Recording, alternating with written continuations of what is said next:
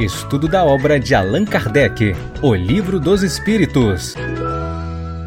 Olá, amigos, boa noite, sejamos todos muito bem-vindos ao M-Live TV, o canal interativo do Espiritismo e Mediunidade, que oferece para nós uma gama muito grande de estudos à luz da doutrina espírita. E nos nossos dias de segunda-feira, nós temos a oportunidade de conversarmos sobre o Livro dos Espíritos, a primeira das obras publicadas por Allan Kardec, que traz uma síntese bastante interessante da visão dos espíritos sobre o que seja a vida. Estamos estudando nesse momento a segunda parte da obra, o seu capítulo 10, sobre a missão dos espíritos. Estão, é uma, uma quantidade muito grande de perguntas, já tem várias reuniões, várias semanas que a gente vem conversando, e hoje a gente vai começar da questão 580 da obra, que foi a questão que nós ficamos na nossa última terça-feira, na última segunda-feira. E para que a gente possa, então, começar o nosso estudo, nós iremos fazer a nossa prece para harmonizar os nossos corações. Vamos orar? Querido Senhor dos nossos corações, oferece a graça da tua presença sobre as nossas almas, iluminando-nos, Senhor, para que te percebamos na tua misericórdia e solicitude em todos os momentos de nossa vida. Permanece conosco, Senhor, ampara os nossos corações e nos protege de todo mal, sob as tuas bênçãos de harmonia e paz.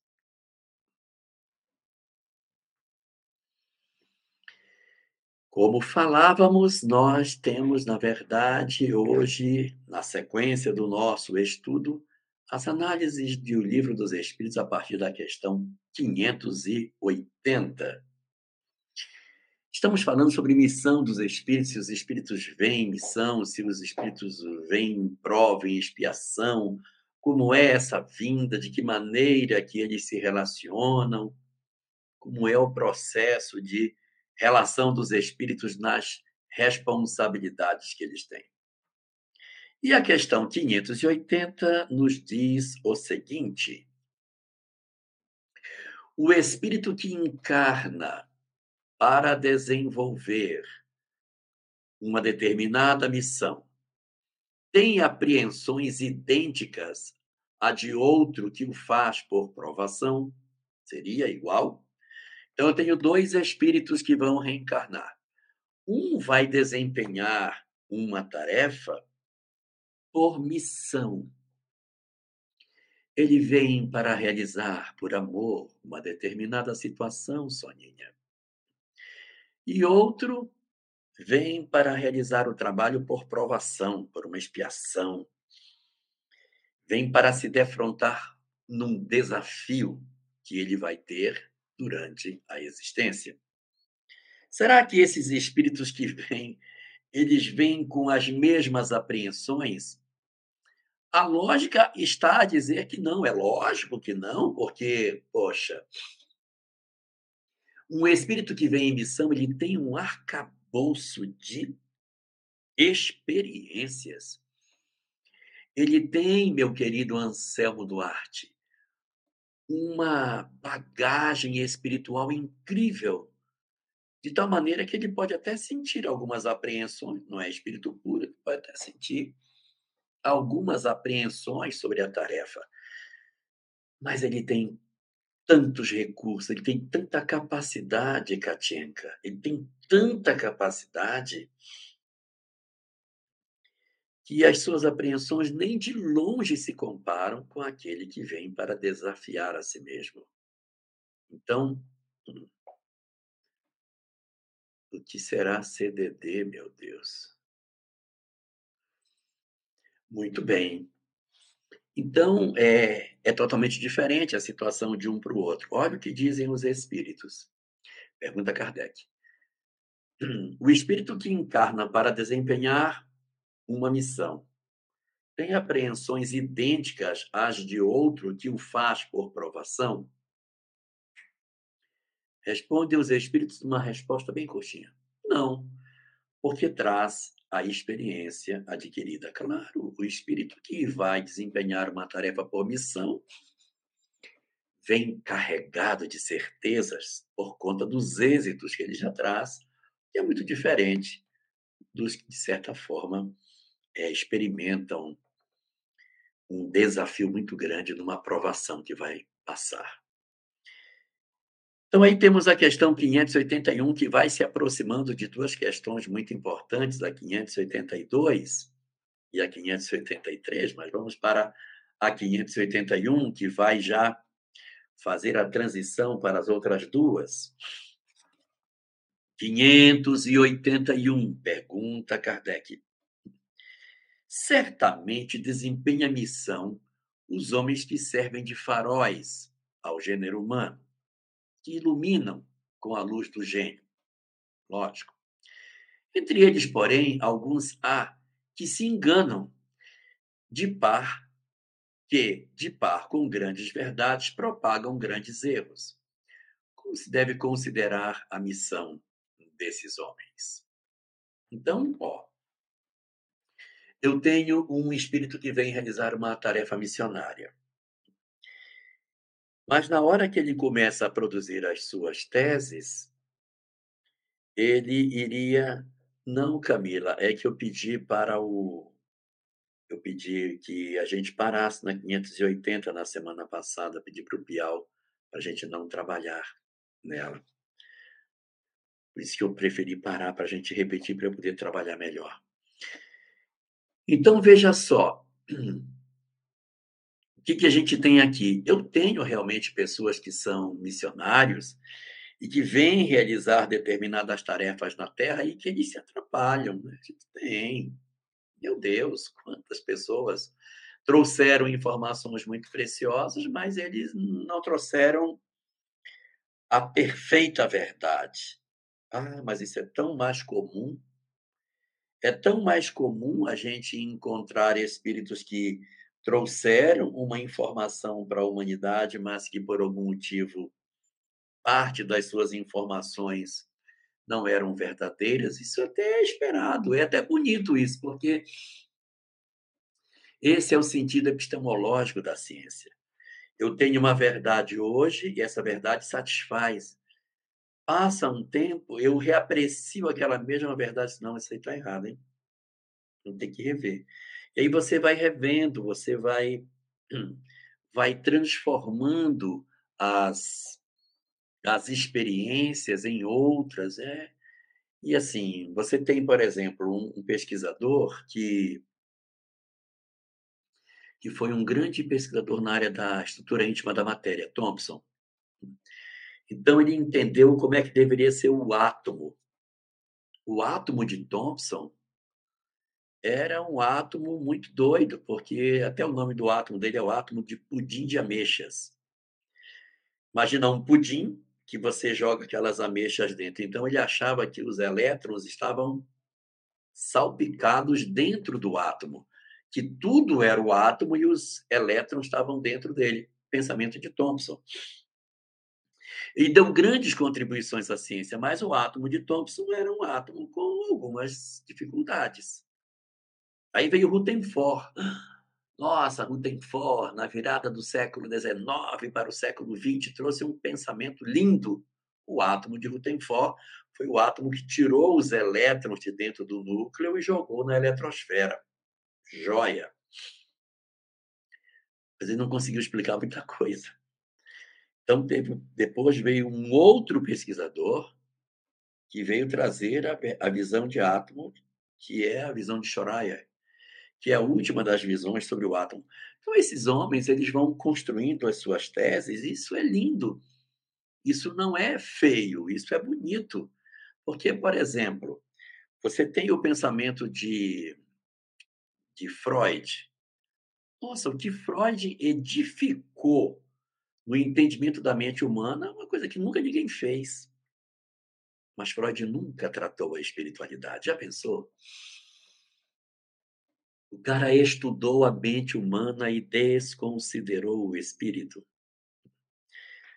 Mas isso não tira dele os méritos daquilo que ele conseguiu avançar. Então, outros vêm depois e vão oferecendo novas releituras, né? Você tem Jung, Gurdjieff, que vão oferecendo reflexões interessantíssimas sobre o aspecto espiritual da criatura. É muito interessante isso, isso é bonito.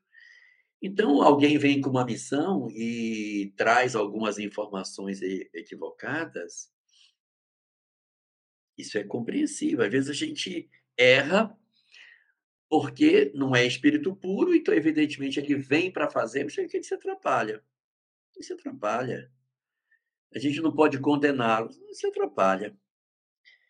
Evidentemente, eles não vêm para errar tudo que erram, né? Não, você vem, você vai. Não, eu vou entregar, eu vou entregar tudo. Pode deixar que eu vou entregar. Aqui, o cara faz metade do serviço, a outra metade ele não consegue fazer. pensamento do Ocidente, as ideias de materialismo, começa a contaminar a cabeça do cara, o cara sai para uma visão que não é exatamente a que ele se comprometeu. Ou seja, ele se compromete e não vou dizer que ele falhou na tarefa, mas ele não conseguiu executar tudo que era previsto não é uma encarnação perdida, porque existe benefícios, né? A gente acaba tirando benefícios disso. Aí Kardec pergunta se como se deve considerar a missão desses homens que assim agem. Aí respondem os espíritos como falseadas por eles próprios, estão abaixo da tarefa que tomaram sobre os ombros. Contudo, mister se faz levar em conta as circunstâncias. É, eles não conseguiram fazer o que eles pensavam. Eu, eu pensava que eu ia fazer, mas quem de nós cumpre toda a tarefa que veio fazer? Quem de nós? Os espíritos se comprometem com tantas coisas e realizam tão pouco. Nós mesmos. O que, que a gente não se comprometeu que a gente ia fazer durante a vida física e chegou do lado de cá não deu conta de fazer, não conseguiu. Então, as circunstâncias têm que ser consideradas. Os homens de gênio têm que falar de acordo com as épocas em que vivem, e assim, um pensamento que pareceu errôneo ou pueril numa época adiantada pode ter sido o que convinha no século em que ele foi divulgado. Então, cara, é assim mesmo. Ou alguém vai chegar e vai trazer a verdade total, buff, e vai entregar para a gente tudo de uma vez? Não vai, Marta Osório, não vai.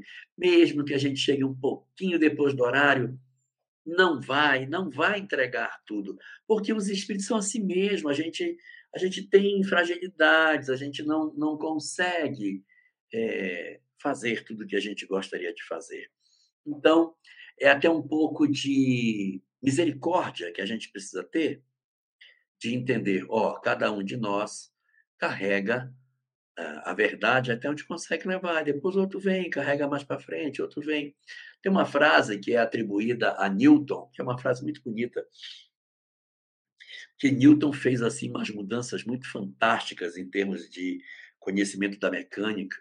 Foi ele que desenvolveu a ideia de velocidade, aceleração, atrito, força, os estudos de dinâmica, de cinemática. Nossa, Newton foi espetacular nessa parte e também na parte do cálculo, cálculo infinitesimal, limite, derivada, integral.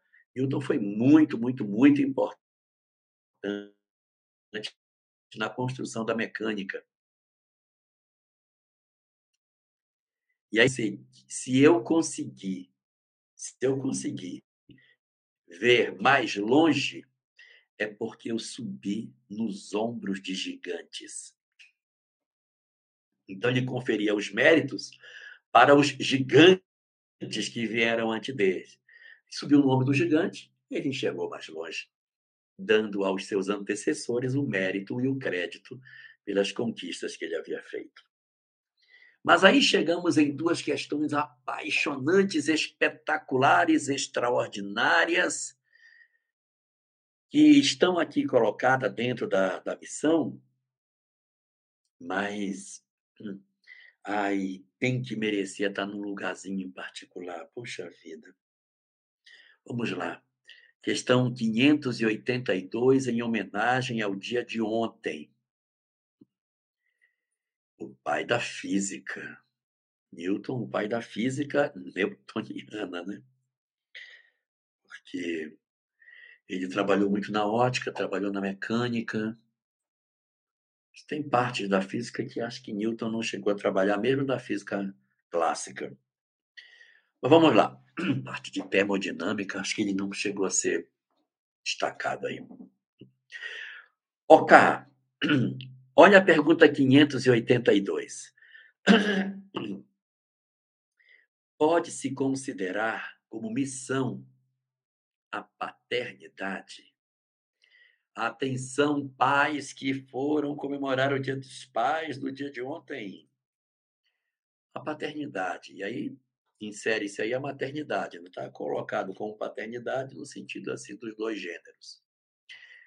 A paternidade, a maternidade, ela é uma missão, podemos considerar uma missão. Isso aqui é interessante, porque tem muitas pessoas que, de posse do conhecimento espírita, leem que o mundo era de provas e expiações e diz: ah, se o mundo é de provas e expiações, então não tem ninguém em missão aqui. Todo mundo aqui está em provas e expiações. Não tem ninguém realizando missão. Não tem. Tem. Nós não, é, não podemos dizer assim que a missão seja o traço dominante do planejamento. Algumas pessoas vêm com um planejamento que é predominantemente missionário, mas são raros. É um Francisco de Assis, é um Alcione, uma Lívia. Homens desse porte, espíritos dessa grandeza, são realmente é, prioritariamente missionários. Mas a maior parte de nós, não. A maior parte de nós está vivendo uma experiência que é uma conjunção de provas e de expiação. E aí, como é que a gente vai fazer? Como é que a gente vai trabalhar nessa hora? Nós vamos perceber que, mesmo não sendo prioritariamente uma tarefa uh, missionária, nós temos pelo menos um pedacito de nós que é missão. Não é porque o indivíduo tem muitas histórias para resolver, muitas experiências provacionais, que não tem nenhuma experiência de missão. Claro que tem. É um pedacinho pequeno, mas nós temos, nós todos nós temos uma fração missionária, uma fração expiatória, uma fração é, dessa natureza. Então, olha só, Iane, Pode-se considerar como missão a paternidade? Olha a resposta dos espíritos. É, sem contestação possível, uma verdadeira missão. Se é uma missão, então todo mundo que é pai, que é mãe, tem uma parcelinha de missão. Vamos parar com o coitadismo, com essa gemessão danada de dizer que a gente não tem aspecto missionário. Tem. É um pouquinho, mas tem. Uma possibilidade de nós contribuirmos na nossa sociedade com a nossa possibilidade de ajudar a edificação de um novo momento. É, Chico Xavier, outra pessoa né, que de repente tem predominantemente histórias é, missionárias para resolver. Então, a paternidade é uma missão, tudo bem. A gente vai ter alguns casos em que ela não é assim lá muito missionária, porque recebe como filho aquele que odiou no passado e que vai ter agora dentro do lar. Aí são circunstâncias. Mas são tão comuns as, as situações em que você recebe o amor da sua vida na condição de filho que a gente vai dar é, a possibilidade de entender aqui que existe sim uma grande parcela de situações missionárias. E aí emenda Kardec, perguntando se pode se considerar como missão a paternidade, os espíritos fazem uma resposta longa dizendo: é, sem contestação possível, uma verdadeira missão. É, ao mesmo tempo, grandíssimo dever e que envolve mais do que pensa o homem a sua responsabilidade quanto ao futuro. Então, é missão, mas é dever. O fato de ser dever não tira o aspecto missionário, né? Mas aumenta o aspecto da daquilo que a gente poderia dizer que é do, do meu desejo. Não, eu não quero ser, não, não vou querer. Então, ele, a minha vontade, o meu, a minha decisão particular, ela acaba sendo é, sequestrada nessa hora, porque da feita que você tem uma criança, ela nasceu, acabou. Não tem como você dizer, não, ela nasceu aí, mas eu acho que eu não vou exercer o papel de pai. Ah, tem que exercer o papel de pai. Uma vez que que esses espíritos é, tiveram a responsabilidade de ter um filho, automaticamente ali se impõe. Então, é uma missão? É, mas é uma missão que está associada a um dever que ele não pode fugir. Ela não é uma questão eletiva. Você pode eleger engravidar ou não, mas uma vez tendo filho, você não tem mais como eleger. Não, eu elegi, mas eu, eu nem quero ser pai. Aí tem responsabilidades que é, nós temos dentro desse sentido. Então, vamos lá. Deus colocou o filho sob a tutela dos pais, a fim de que estes o dirijam pela senda do bem. E lhes facilitou, olha só que interessante, além de ter colocado o filho sob a tutela do pai, ou seja, é responsabilidade aqui que ele, que ele cuide, ele lhes facilitou a tarefa dando àquele uma organização débil e delicada que o torna propício a todas as impressões. Então, olha que bacana. Você recebe uma missão de educar alguém, mas a criaturinha que você recebe, ela não vem desperta no corpo, ela vem adormecida. Ela vai passar toda a infância adormecida para que você tenha tempo de criar vínculo com ele, Patrícia Bispo para que você consiga realizar essa conexão com esse indivíduo. Quando ele entra na puberdade, que é quando efetivamente o espírito desperta, com a capacidade dele de verdadeiramente se expressar plenamente em termos de querer, vontade, saber, opiniões, etc. Aí você já tem uma caminhada feita. Então, olha como é essa missão. Você tem uma missão, mas a criatura que você vai tomar conta ela vai, na verdade, estar dentro de uma organização frágil para que você consiga educá-la e para que você sinta a aproximação dela. Imagina que uma mulher tivesse uma criança e o espírito saísse assim, puf, não, eu tô eu tô completamente desperto, eu tô completamente pronto, é, eu tô completamente é, pleno da minha capacidade. Como é que você ia conseguir conversar com espíritos. Não, eu não gosto de, desse negócio assim, não. Gosto da torrada, passada a manteiga dos dois lados. Ah, ia ser tão difícil você conviver com uma pessoa adulta. É igual você abrir a porta, entrar um hóspede na sua casa, adulto, que vai conviver com você, você não sabe quem é, um estranho. Então, olha a sabedoria. Ele te entrega um serzinho frágilzinho para você exercitar durante anos, quando ele desperta, você já criou vínculos que facilita a missão que você tem para desempenhar com ele. Resultado de todas essas coisas, nós vamos perceber que a missão é oferecida, professor Caruso, para todos nós na condição de pais, mas a estrutura débil é exatamente para isso. Muitos há, no entanto, que mais cuidam de aprumar as árvores do seu jardim do que fazê-las dar bons frutos em abundância. E de fazê-las dar bons frutos em abundância do que formar o caráter do filho. Então, aí você tem aquelas pessoas que cuidam de uma casa bonita, eu tenho bens, propriedades, posses, dinheiro, viagens, excesso de cuidados materiais e esqueço da missão como pai. Então eu vou fazer mil coisas, menos cuidar daqueles que me foram confiados pela misericórdia divina. É uma missão? É, mas é uma missão trançada com dever. Uma missão trançada com dever. E a gente não pode descurar dela, porque existe uma, uma colocação no livro O Evangelho segundo o Espiritismo, no capítulo 14, que diz assim: Lembrai-vos todos vós que um dia se vos perguntará: O que fizeste dos filhos confiados à vossa guarda? Então a gente vai dar é, uma boa resposta para isso se nós tivermos é, cuidado bem das nossas crianças, dos nossos filhos. E aqui ele está lembrando de pessoas que cuidam mais da casa, das árvores, do jardim, de tudo, mas não cuidam do caráter do filho.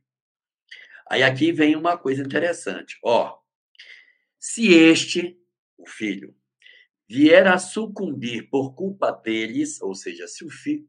Aqui tem um se, tá? Aqui tem um se. Se o filho vier a sucumbir por culpa dos pais, o que significa que existem condições em que eles não sucumbem por culpa dos pais. Então, se este, o filho, vier a sucumbir por culpa deles, os pais, suportarão os desgostos resultantes dessa queda e partilharão dos sofrimentos do filho na vida futura. Então, eu sou um pai, não cuidei do meu filho, meu filho enveredou por um caminho tortuoso. Vou experimentar todos os sofrimentos decorrentes do caminho equivocado que ele tomou por culpa minha. Repare está colocado aqui, se este vier a sucumbir por culpa deles. Aí eles vão partilhar de todas as dores desse sofrimento do filho e ainda partilhar, partilharão dos sofrimentos na vida futura por não terem feito o que lhes estava ao alcance para que ele alcançasse a estrada do bem. Então, os pais, quando eles não cuidam de seus filhos, eles automaticamente se, se, se colocam na condição de responsabilizados pelas quedas. Mas isso é quando os pais, os filhos sucumbem por falta é, da, das situações de educação que a gente precisa empreender na nossa vida física. Então, é, os pais, se errarem, terão como consequência reencontrar esse filho para tentar endireitá-los numa próxima existência. Ora, a gente sabe que Emmanuel coloca no livro Justiça Divina uma mensagem chamada Compromissos em Nós, que comenta que os pais possuem responsabilidades com relação aos filhos e que às vezes a gente recebe na família é, situações em que os espíritos que a gente tem hoje em casa diz nossa nossa que filho difícil que eu tenho. Aí a mano vai fazendo ele é difícil hoje porque você ontem fez isso com ele essa menina é difícil hoje, porque foi a garota que você. Então, ele vai mostrando os reencontros da lei de causa e efeito, porque a mensagem é compromissos em nós, os reencontros da lei de causa e efeito que ocorrem quando a gente é, percebe que é, nós estamos vivendo por uma determinada circunstância que depende de um passado. Então, muito bem. Essa é a situação que a gente tem. Mas não tem só essa aqui, tá? Que aqui está colocando, se ele vier a sucumbir por culpa desses. E se não vier? E se os filhos sucumbirem por culpa deles próprios? O que, vai acontecer? Hum. Nós temos alguns livros que nos trazem essa resposta. Nós temos um livro, Memórias de um Suicida, que diz que os filhos ingratos trazem como consequência, pela lei de causa e efeito, uma grande chance de não nascerem próximo dos pais que o amaram. Olha como é diferente dessa situação. Aqui é o processo inverso. Os pais cuidaram do filho o quanto puderam, ofereceram para eles as condições para que eles conseguissem é, ser boas pessoas. Entregaram o que puderam, nas limitações que tinham. Mas o que eles tinham, eles entregaram. E o filho entrou pelo caminho errado. O pai vai ser responsabilizado pelo fato do, da criatura. Boa noite, Marco Antônio. Seja bem-vindo. Seja muito bem-vindo. Então, é, o, o, o pai vai ser responsabilizado porque o filho não, não, meu pai me deu essa informação, não vou fazer, vou seguir por outro caminho.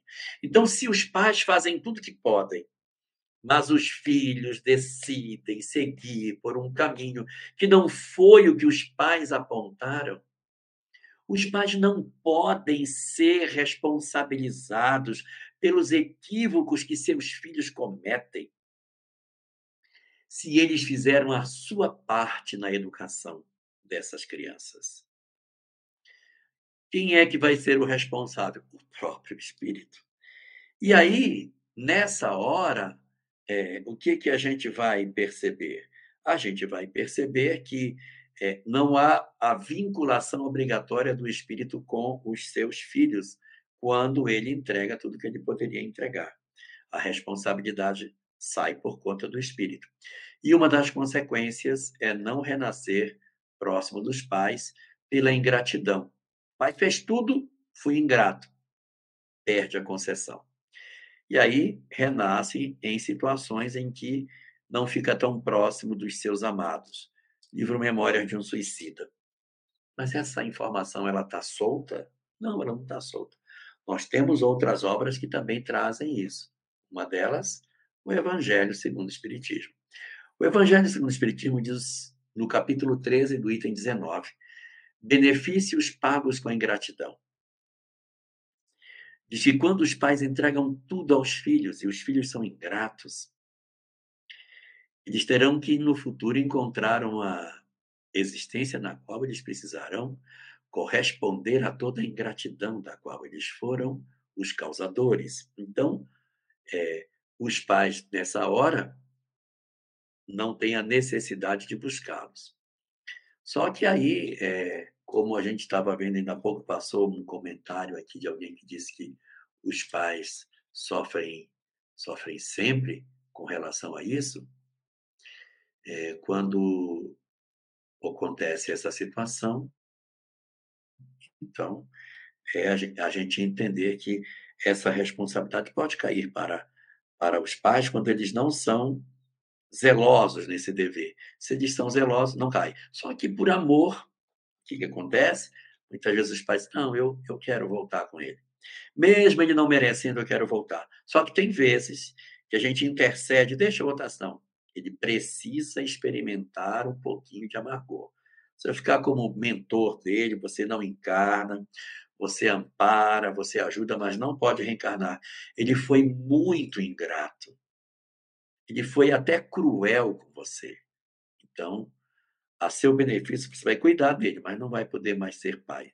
Talvez na frente possa novamente é, viver essa experiência, não é? Mas não necessariamente agora. Nós temos, portanto, nessa questão da paternidade é, que a gente possui vários desdobramentos. E para terminar essa nossa discussão, um, e a gente poder passar para as perguntas daqui a pouco, eu queria só ler a 583 e a 583A, que são duas perguntas entrelaçadas, para a gente poder é, passar para as questões. 583. É o inverso dessa colocação que eu fiz. São responsáveis os pais pelo transviamento de um filho que envereda pelo caminho do mal, apesar dos cuidados que lhe dispensam. Então, assim, o pai fez tudo o que podia. Aqui em cima era a discussão do que os pais caíram, o filho caiu porque o pai foi desatento. Na 583, ele vai inverter. São responsáveis os pais pelo transviamento de um filho que envereda pelo caminho do mal, apesar dos cuidados que lhe dispensaram? Então, ora, o pai fez tudo, explicou, mas o filho entrou pelo outro caminho. Resposta: são responsáveis? Não. Porém, quanto piores forem as propensões do filho, tanto mais pesada é a tarefa e tanto mais mérito dos pais se conseguirem desviá-lo do mau caminho. Então, se eu entrego e o filho não segue, a responsabilidade vai ser dele. Só que quanto mais difícil for esse filho, se eu conseguir trazê-lo para o caminho do bem, mais mérito o pai terá. Então aí você vai é, perceber que muitas vezes os pais se culpam pelo aquilo que os filhos fazem, primeiro precisam interrogar. Entreguei o que eu podia. Dei mau exemplo. Não amei. Não ajudei. Não eduquei meus filhos. Se você entregou o amor que deveria entregar, soube dizer não e soube dizer sim, e ofereceu a ele as, os exemplos e as lições que lhe possa dizer: nunca vi meu pai fazendo isso que eu faço. Então, se os pais foram assim e deram a chance, ensinaram e não desistiram deles, os pais são responsáveis? Não. Mas quanto mais difícil for o filho, mais meritória é a tarefa. E aqui, uma última pergunta para hoje, que tem uma resposta bem curtinha que novamente inverte a lógica. Agora ele vai trazer uma outra inversão completamente diferente. Olha essa. Agora é o contrário. Se o filho se torna um homem de bem, agora é o oposto, né? Porque primeiro era o pai que não ajudou o filho, aí ele tem responsabilidade. Agora é o pai que fez tudo e o filho não não seguiu. Aí ele não teria as responsabilidades. Agora é o contrário. Se o filho se torna um homem de bem, não obstante a negligência, os maus exemplos de seus pais, tiram esses daí algum proveito? Quer dizer, eu nunca eduquei meus filhos, mas ele, pelo fato de não ter educado, tiveram que trabalhar cedo, tiveram que ter responsabilidade, todo mundo é, teve que se encaminhar na vida, senão ia morrer de fome. E eu não dei um exemplo positivo, fui um péssimo pai mas os meus filhos acabaram se encaminhando bem. Eu vou tirar algum proveito pelo fato de meus filhos terem sido boas pessoas, apesar dos maus exemplos que eu dei? A resposta tem três palavras: Deus é justo. Então, a justiça está exatamente em a gente enxergar que o que foi que o pai contribuiu? O que foi que lhe deu? Então, acaba não tendo ele aí nenhum proveito. Só que nessa é, justiça de Deus, existe uma coisa que às vezes a gente não enxerga. Os pais podem tirar algum proveito se eles souberem aprender com seus filhos. E Deus será justo no sentido de observar o que, que os pais, que foram maus pais, aprenderam com os bons filhos que eles tiveram, apesar das más lições que eles lhes ofereceram. Então, Deus é justo e vai oferecer como mérito aquilo que a gente conseguir fazer. Se eu não ajudei e meus filhos foram bons, não posso ter nenhum mérito. Mas se eu aprendi com aquilo de bom que meus filhos faziam, eu acabo tendo um mérito final, que é um aprendizado é, invertido, porque em vez de ser um pai a educar o filho, os filhos acabaram educando o pai. Se isso aconteceu, ele acabou tirando algum mérito por ouvir os filhos, que foram, na verdade, o exemplo para ele. Nós vamos tomar esse tempo agora, Elaine, para que a gente possa trabalhar as perguntas. Cadê a nossa vinheta das perguntas? Momento de interação, perguntas e respostas. Hum. Vamos lá, cadê as nossas perguntas?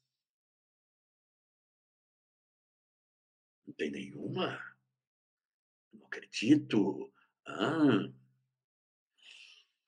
A Clau Hagel pergunta se Valdo Vieira se enquadra nesse caso, que era aquela discussão do logo da questão 581, quando falava daqueles que vieram para cumprir uma missão e que teriam se desvirtuado.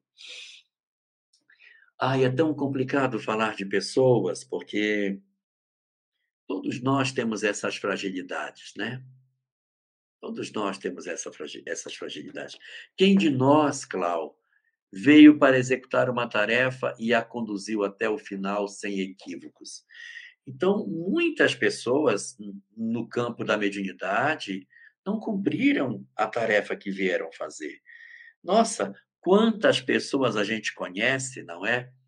Que vieram para fazer um lindo trabalho na área da mediunidade e que, de repente, começaram a ter interesses pessoais é, na produção do material mediúnico que produziram. Tem tanta gente Teve gente que se fascinou porque começou a achar que era um grande escritor e acabou se perdendo. Teve aqueles que passaram a usar o dinheiro da mediunidade para si quando começaram a comercializar. Então, teve os que seguiram entidades pseudo-sábias, que ficaram dentro de um processo de fascinação e de total improdutividade. Não teve muitos. Teve aqueles que se afastaram porque se desentenderam dentro das instituições espíritas que estavam e se tornaram pessoas improdutivas. Isso só para falar no ambiente religioso, ambiente espírita. Mas o que dizer dos cientistas, dos filósofos, dos pensadores, dos grandes gênios da humanidade que também se atrapalharam nas suas histórias? Se de repente é, você parar para pensar, até já comentei isso outro dia aqui, nós temos um grande gênio na área da aviação que é Santos Dumont. Cara, incrível, incrível ele. Fez coisas incríveis, inclusive construindo o avião, né? fazendo todas essas questões. Mas ele, no final, não suportou o mau uso que fizeram do avião e se suicidou. Então, é, você se atrapalhar, você é, às vezes, levar uma verdade mesclada com uma série de imperfeições, é até entendível, porque nós somos espíritos frágeis. Então, isso não é privativo de um ou de outro, de A ou de B. Todos nós, Clau Hagel, podemos incluir nessa condição de espíritos que não entregamos tudo aquilo que nos comprometemos. Meu Deus, Cris Clementino da Silva. Boa noite, Cris. Boa noite, Marluce. Boa noite, Arthur. Se vocês estiverem por aí, por aí boa noite para vocês. Professor, o trabalho é missão ou é materialismo que colocamos nossa vida e a vida dos nossos filhos com a falta dos pais próximos, mas tem que trabalhar? Como coagir com essa visão? gratidão. Olha só, existem aí é, questões que se impõem, Cris. Quando a gente fala que os pais têm que cuidar dos filhos, é para que a gente ofereça o sustento, que é aquilo que a gente tem que fazer, mas que a gente não despreze as possibilidades de estarmos juntos. Às vezes tem pais que eles já têm todo o conforto do mundo, mas eles estão atrás de mais, mais, mais, mais, mais, mais. Então, nessa hora, é que a gente está deixando de lado as nossas responsabilidades como pai, como mãe. Mas quando a gente sai para manter o sustento, porque a gente é, é sozinho, só é mãe, não tem pai, não tem marido para segurar a barra, e você tem que acordar cedo, pegar o ônibus, pegar o trem para chegar na cidade, para poder chegar no Rio de Janeiro para conseguir fazer o trabalho, voltar para casa já de noite, né? com as crianças esperando por você, é uma circunstância completamente diferente. Porque isso ensina aos meninos a responsabilidade, o dever, o compromisso com o trabalho. Isso é muito positivo. Ele se torna nocivo quando as pessoas estão atrás de bens materiais de forma excessiva, de tal maneira que sacrifica a convivência para ter além daquilo que seria necessário para que a família se sustentasse. Então, é para uma circunstância daqueles que já estão repletos de. Ou eles falaram boa noite, opa, boa noite, Marluce. Boa noite, Arthur, boa noite para vocês. Então é isso, Cris. É para a gente não se exceder, tá bom? Que mais nós temos? Opa, Marlene Rosa, há diferença de culpa entre pais com mais e com menos maturidade espiritual, com religião ou não, íntegros ou não? Claro. É à medida que a gente se esclarece que as responsabilidades crescem, porque as cobranças vêm da consciência. Pais desconhecedores da vida espiritual, pais materialistas e pais com determinados vícios morais, eles têm menos responsabilidades porque, de repente, eh, não foram informados ainda das realidades do espírito. Na medida em que eu sou informado, que alguém me entrega, olha, existe vida após a morte, a gente tem que ser honesto, não pode fazer isso, eles vão perdendo progressivamente essas benesses, esses atenuantes da lei, e os agravantes da lei vão se impondo a quem muito será dado, muito será cobrado. E será cobrado por quem? Pela própria consciência. É a própria consciência de cada um de nós que, compreendendo a manifestação daquilo que nos circunda, oferece a todos nós a medida exata da nossa responsabilidade diante da lei de causa e efeito. Mas existe sim diferença de responsabilidades. Maus filhos terão bons filhos? Pode ter. Questão 583A. Maus, maus filhos que tornaram-se pais podem ter bons filhos. É uma possibilidade. Às vezes, um antigo ancestral que vem para cuidar. Quantos filhos tem que acabam sendo a referência moral para seus pais? Sim, isso também é possível. Última pergunta. Neste tema Pais e Filhos, pergunta o Queiroz. É possível reencarne de desafetos em outras vidas? Como, sim, muito comum. Muito comum. Você ter no ambiente doméstico desafetos do passado na condição de pais e filhos, como irmãos. Isso é plenamente comum. É menos comum na condição de marido e mulher. Você pode ter como marido e mulher pessoas que no passado até tiveram um relacionamento, mas que criou-se mágoa, mas não ódio. A gente não renasce para casar com o sócio que nos roubou. Não faz sentido. O sócio que nos roubou pode ser irmão, pode ser pai, pode ser filho. Marido, não faz sentido eu me apaixonar por alguém que me roubou no passado, mas ele vem como meu irmão, como meu filho. E aí pode ter assim uma certa animosidade, uma dificuldade, um, um bloqueio de relacionamento, uma coisa esquisita.